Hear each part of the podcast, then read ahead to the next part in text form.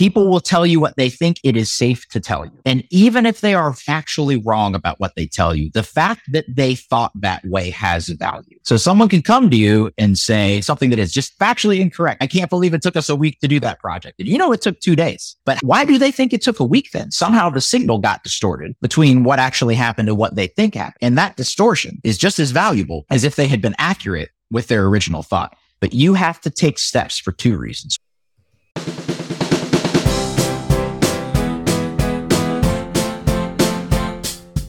You're listening to Oh Shit, I'm the Boss Now with your host, Jackie Koch, the podcast with all the tips and tools to help you succeed when all of a sudden you have the realization that you're the one in charge. Hey there, welcome back to the show. I'm your host, Jackie Koch, and today we are talking with John McGlothlin. John is a former Army paratrooper and professional who recently wrote a book about the hidden side of the military and how it can help anyone develop. The book is called How to Deal with Damn Near Anything, The Paratrooper's Guide to Life and its goal is to highlight specific and surprising traits nurtured by military service and how those traits really can apply to everyday life. And we have a really fun conversation around the different skill that being in the military teach you. And what's interesting is that the two skills we discuss are probably not the typical ones that you think of when you think about former military turned management book. Lots of those exist out there. And this one, he definitely shines a light on different things that are so true. So I'm really excited for you to listen in and you also got to go snag a copy of this because it will definitely help you become a better leader. So let's dive in. Hey, John, welcome to the show. Thank you so much for coming on with me. Thank you for having me. So excited to dig in. I didn't tell you this intentionally so that you would know about our topic, but I actually used to be a military wife. My ex husband was in the Marine Corps. I think he might still be. I'm not really sure. But so I know a lot about the military actually, and was really excited when you sent me a note about popping on and talking about some of the transferable lessons and skills and all of the things that I think the military really teaches people. So I'm really excited excited to have you on. So thanks for joining. I'm happy to do so. Some of these will sound familiar to you then. People don't understand that military spouses are as much in the military. They may not have to wear the same hat the rest of us do, literally, but your life is just as defined in many ways by the military as it is for the person who gets the paycheck directly. For sure, for sure. Cool. Well, talk to me a little bit about your background in the military. I'd love to know like what you did in the military and what you're doing now. Sure. So I first joined the military right after I graduated college, but I did not become an officer. And for folks that aren't familiar with how the military works at all, military is divided into officers and enlisted. Officers being the ones that do more commanding and planning and long-term operations.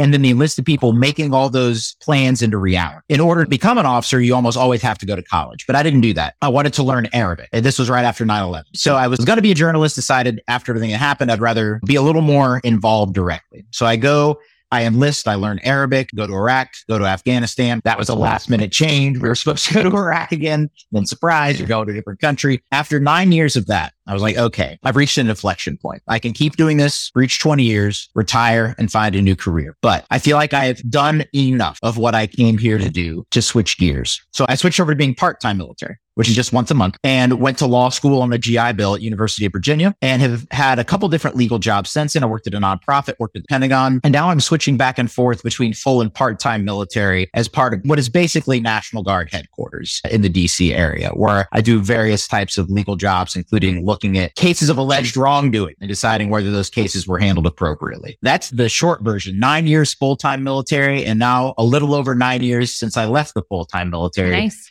And I realized that the lessons I had learned weren't getting taught elsewhere. That inspired me, especially during the pandemic, to go ahead and write some of those lessons down and share them with other people.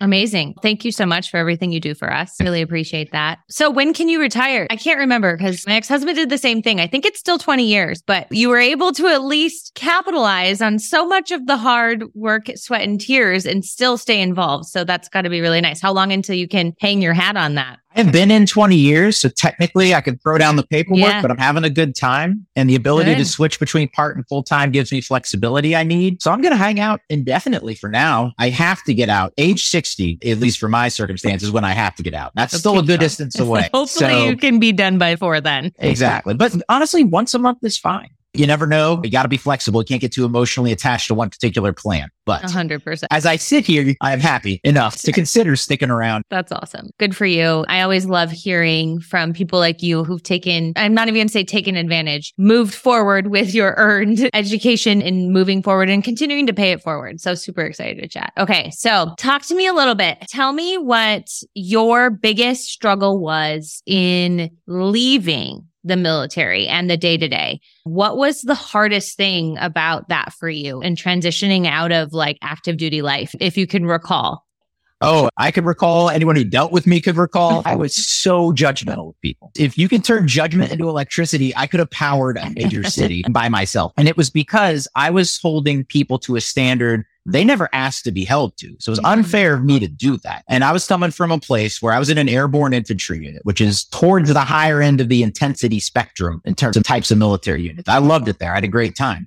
Now I left because I'd had a great enough time and wanted something different. But what I didn't leave behind was judging people by certain criteria that didn't apply. Mm-hmm. And I was too slow to make that transition. People would exhibit a level of perseverance that I thought was slightly lower than they should have, given all the advantages. I got to go to a great law school. If you can just get a degree there, you're set for life. Obviously you can get sick and other things like that, but professionally, you're all set. If you can just be decent at all the other things that come with a job. So I was around people that I thought had it made and I was a student again. I thought that's a great life. I'm in my early 30s and a student. I do whatever I yeah. want at 3 p.m. today. I can go outside and play soccer and take a nap and do whatever I want. But other people weren't coming from that perspective. I failed to understand where they were coming from. And I was asking them to show traits that nobody had trained them to show. So how are they just going to magically learn these things? Like they're just going to get struck by lightning or have a light bulb over their head. So that was my biggest failing and my biggest challenge for the transition was being way too judgmental of people and not understanding where they had come from or what they had or had not been taught. Yeah, that's fair. And I imagine there's a little bit of like, how do I want to phrase this? Do you know how many people are risking their lives for XYZ or that? And you're going to do this? I can only imagine what that was like. It was um, even just complaining in general, even putting the stakes aside, putting the danger piece aside.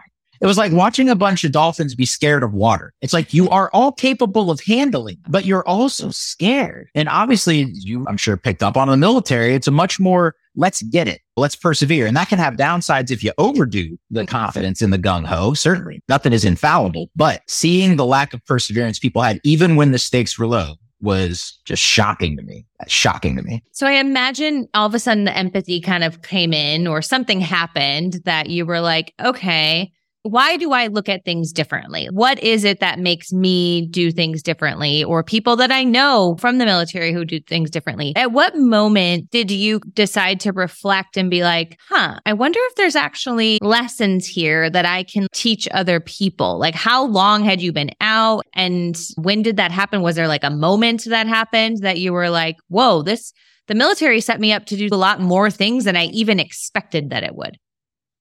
Honestly, it took years. I would love to say that midway through law school, I had an yeah. epiphany and the, the clouds parted, but that's not how it happened. It was very gradual. And it honestly took me working in addition to being at school because in mm-hmm. law school, you could say this is a very specific environment.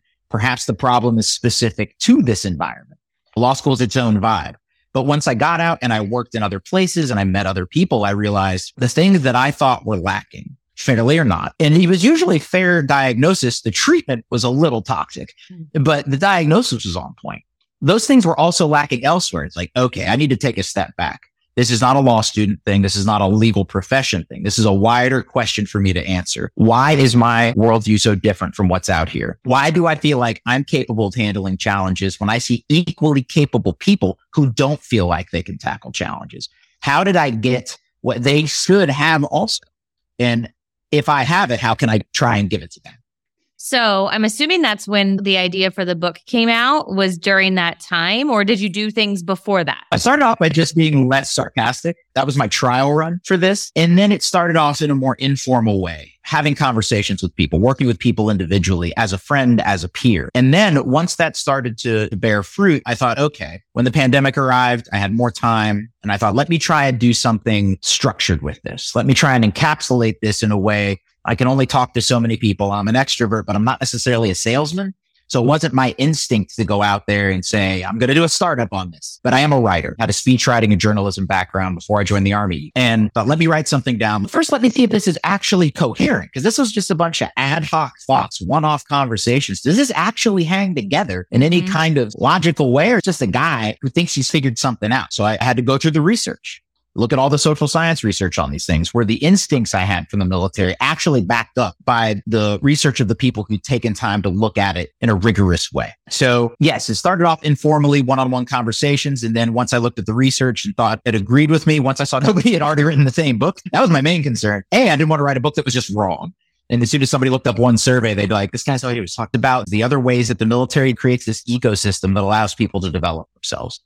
Self awareness comes in the military for a few unique reasons. One of which is you spend so much time around people that you just can't and they can't keep up the kind of facades that we keep up for understandable reasons in the normal mm. world. You see your boss 30 minutes a day, an hour a day. You prepare for that. You try to make sure it goes well. At one point, me and my boss got stuck in Kyrgyzstan together for a week. We are the only people we knew in Kyrgyzstan. We weren't allowed to go off the base. So I guess we're going to get to be friends. And my joke is that it doesn't have to be BFFs. It's what I call BPR, best possible relationship. The mm. goal through self awareness isn't you're going to unlock this level of joy with everyone you meet. Just wanted to take a minute and remind you that having your people operations and systems rock solid early on will not only save you money and resources, but will help you build a thriving and highly effective team much quicker. And guess what? We've got your back. My company, People Principles, has an incredible toolkit shop where you'll find everything you need to get your team on the right track. And more importantly, get all of your team operations and people operations on the right track. From hiring your dream team to navigating those tougher moments like terminations, we've got the resources that'll make it all easier. With our toolkits, you can dive right in and start implementing best practices today. You get straightforward and actionable tools, tips, and the templates to implement immediately. So head over to our website, peopleprinciples.co forward slash toolkits and check out all the toolkits today. Stop the endless Google searches and ChatGPT promptings and get the tools you need built by us, HR experts. You may still not like people you don't like, but you will find a way to have the best possible relationship with them. And the military enables that by breaking down a lot of the barriers we're otherwise able to put up that allow us and allow other people to hide. That's the first one is self awareness. And a little bit can go a long way. Like you don't yeah. have to have heart to hearts with everyone. And even just a sprinkle can really make a difference. Are there some tips you have for bosses to help create best possible relationships? The number one thing you can do is signal that it's okay to provide feedback. People will tell you what they think it is safe to tell you. And even if they are factually wrong about what they tell you, the fact that they thought that way has value. So someone can come to you and say something that is just factually incorrect. I can't believe it took us a week to do that project. And you know, it took two days, but why do they think it took a week then? Somehow the signal got distorted between what actually happened and what they think happened. And that distortion is just as valuable as if they had been accurate with their original thought. But you have to take steps for two reasons. One, quiet people won't give feedback without knowing it's safe. And quiet people will have feedback that you can't access otherwise. And I say this as an extrovert. There's no reason that extroverted people are any more wise or knowledgeable than people who aren't going to volunteer their thoughts. You have to be proactive. Doesn't mean you have feedback Friday, put everyone in the same room. That's incredibly awkward. Even little signals such as handling a mistake well show that people can put themselves out there a bit and you can create an environment where people feel like they can be honest with you, even if it's just one-on-one conversations and that will allow you to get the raw material you need to be more self aware yourself and to create an environment where other people will get that honest feedback also. That's the biggest missing thing. Yeah. That exists in the military, but not elsewhere is that so, honest feedback. It's interesting that you bring that up because you're right. And I see where that would have to just be a part of the military. You're going into some of the most dangerous situations ever. You need to know that the person who has the great idea feels comfortable telling you about the great idea or whatever, right? But then in the military, there is also superiority built into it. So, like, how do those two complement each other? How did that complement each other? It can go both ways. The best way is that because you have administrative authority that exceeds any mm-hmm. civilian job, you don't have to prove you're in charge. So that should give you the confidence and the comfort to let people discuss things. Because you have a big old hammer you can swing whenever you want in Mhm. terms of pulling rank. But the existence of that hammer should be enough to keep you from having to take it off the wall constantly and bonk people on the head with it. Now, obviously, some people love the hammer. They just use it because they enjoy it. That's the kind of toxic leadership that can happen anywhere and is in some ways worse when it does happen. The existence of it under good leaders. And I'd say the average leader in the military is a good leader objectively. The existence of that allows them to have the self confidence to not need to constantly prove you're in charge because everybody knows you are set up that way by a bigger structure. Yeah, that makes sense. And I would imagine that the people who get promoted the most and the quickest are those that know when to pull rank and when not to, I would imagine. Such a good lesson to take into leadership. That's a great one. Okay, what's the last snippet? The last trait is the one that is be the least familiar word. People have heard of self-awareness before, right? There's Yeah. enough to it. I promise. Make it interesting, but it's something we've all heard of. The last one is insistence. And that is about setting standards and enforcing boundaries. So the military's got a million little standards that are written down, but the most important standards we have are implied. And the story I tell in the book is in basic training, the drill sergeant picked me to be a candidate for our honor graduate. So there's four people competing for it. He pulled me aside one day, which is already scary. One-on-one conversation with drill sergeants are rare things, and you don't really know what to expect.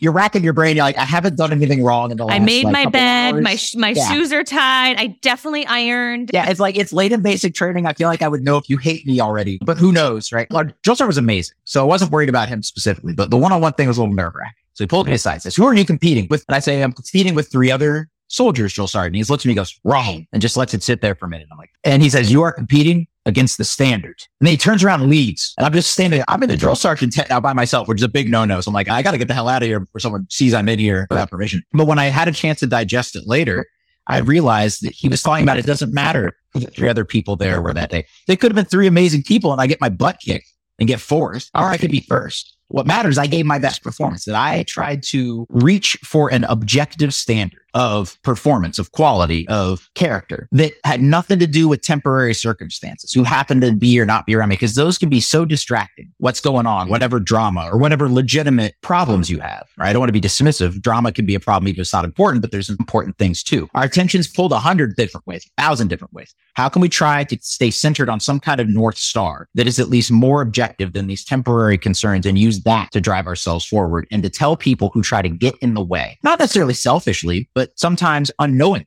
because they've got something on their mind that's important to them and just say, I can't help you right now. Can I help you in 10 minutes, in a week, in a month, whatever's appropriate for the task? But you have to be insistent on charting that course and not allowing yourself to be knocked off it by temporary concerns. And also intentional. I think so many people go into business and they start servicing clients and then all of a sudden they have to hire people and things just casually come together. And Yeah. then all of a sudden, like you've been in business for 10 years and you're like, I don't like how this is going. And it's because you didn't intentionally create anything. You just continued to show up. And I think the military obviously has such an intentional way of doing everything. And that's so important. So one thing I think a lot about is the transferable skills. So I do a lot of hiring.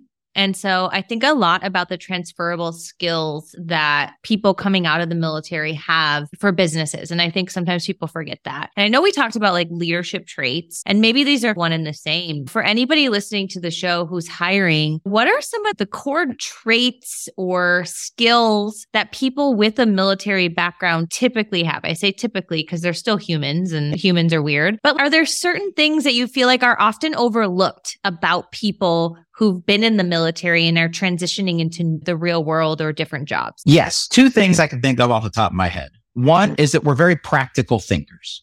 We generally don't get caught up in doing things strictly for appearance's sake. We're all about getting things done. You can count on us generally to be straightforward, sometimes to a fault like I was when I was too mm-hmm. sarcastic and too blunt with people on my way out. But the good side of that is that we're very practical thinkers and we do a good job, like I said, with insistence of not getting distracted by unimportant things and staying focused on whatever the most important aspect of a situation is, getting through the noise and getting to the point. I think that's the first thing. And the second thing is, and this can be complicating for why veterans don't always have their skills understood is that could be a very quiet competence because one of the side effects of being around people so much, it's good when it comes to self awareness because you're going to get honest feedback you wouldn't get in a normal workplace, but there's no need to self promote. Like I see you eight hours a day, buddy. I know if you're good at your job or not, if I'm good at mine. And it's just going to be awkward if either of us tries to puff ourselves up in a way that the other person knows is just thirsty or needy. The problem is in the civilian world, you don't see people to that degree. You don't spend weeks on end in the same hut with someone. So veterans will not always be as proactive and advocate for themselves as their skills would justify.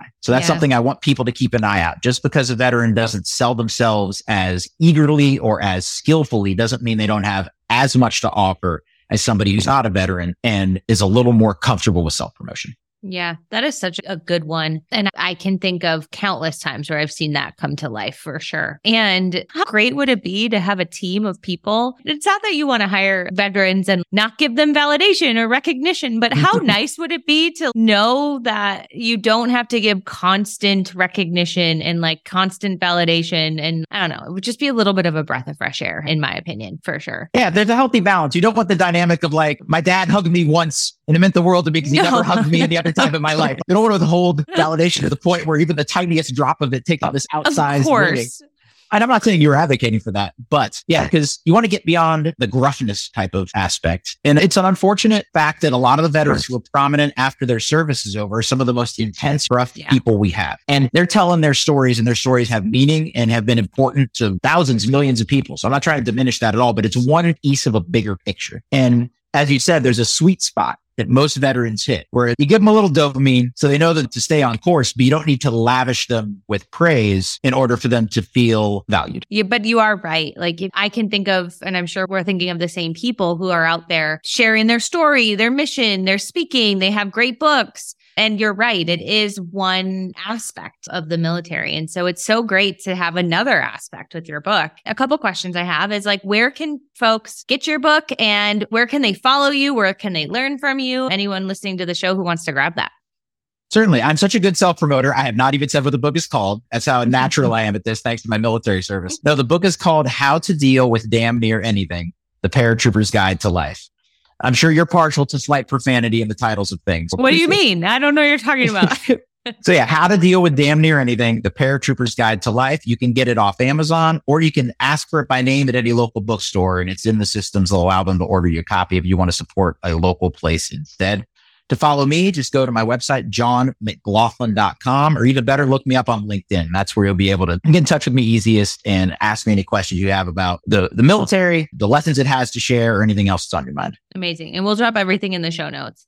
And I'm also going to tell you, you're better at sales than you give yourself credit. Proving slowly. I bet if you were to just maybe read a couple. I don't know. You probably have already read books, but you're pretty good at sales. So don't sell yourself too short by any means. I appreciate that. Thank you. See, a little validation will go a long way. So you're good. You're that. good for the rest of the year. Nobody exactly. needs to tell you nice things. You're set. I'll so, let my boss know. Yeah, exactly. Good. I'm so grateful you came on the show. I personally can't wait to read the book. And I think there's going to be so many lessons for sure for folks listening to the show. So thank you so much for coming on. Thank you for having me. It was fun. Awesome. We'll talk soon, listeners, and make sure to check out his website, go connect on LinkedIn, and go get a copy of the book.